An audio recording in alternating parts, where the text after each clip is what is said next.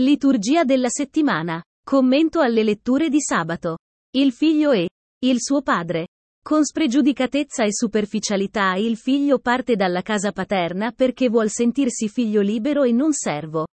Si sente ormai grande, autonomo, posso fare quello che mi pare, egli crede. Brama percorrere la sua strada di indipendenza, vuole vivere in piena libertà la sua vita, come ogni figlio che cresce.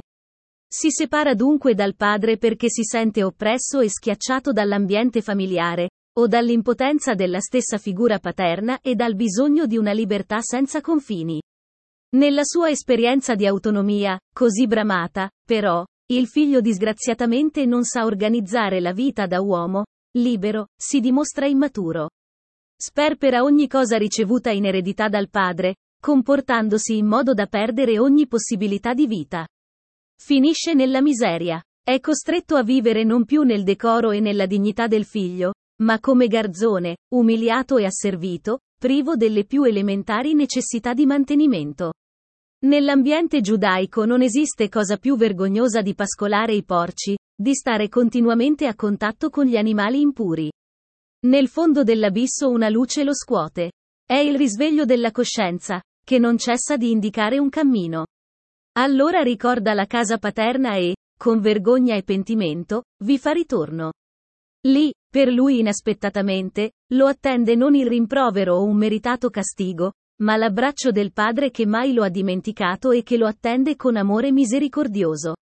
Di fronte al padre il figlio sinceramente si riconosce infedele, come solo un figlio può fare, un figlio, colpito, dall'amore del padre che è stato offeso dall'ingratitudine. Il figlio ne sente tutto rimorso e dispiacere e ne soffre profondamente. E, deciso, si confessa al padre in tutta verità. Ho peccato contro il cielo ed innanzi a te. Lui non cerca giustificazioni per ridurre la sua colpa, riversandola magari sugli altri. Ora è leale e non si vergogna di apparire un disgraziato, perché sa che il padre lo conosce e lo comprende. E, convinto che il genitore lo accoglierà, nonostante la sua infedeltà. Il cuore del padre va al di là di ogni aspettativa. Ti ho atteso. Da tempo atteso. Vieni nelle mie braccia. Meravigliosa ma dal punto di vista umano sconvolgente la persona del padre. La può capire solo chi è povero e si lascia amare. Non sempre l'uomo è in grado di intendere i gesti del padre, il suo intenerirsi, il correre incontro a quello scapestrato, stringerlo al cuore e baciarlo. E, incapace di accettare quelle braccia spalancate in un gesto smisurato di perdono e di resistere alla tentazione di rifiuto, chi non ama e non perdona.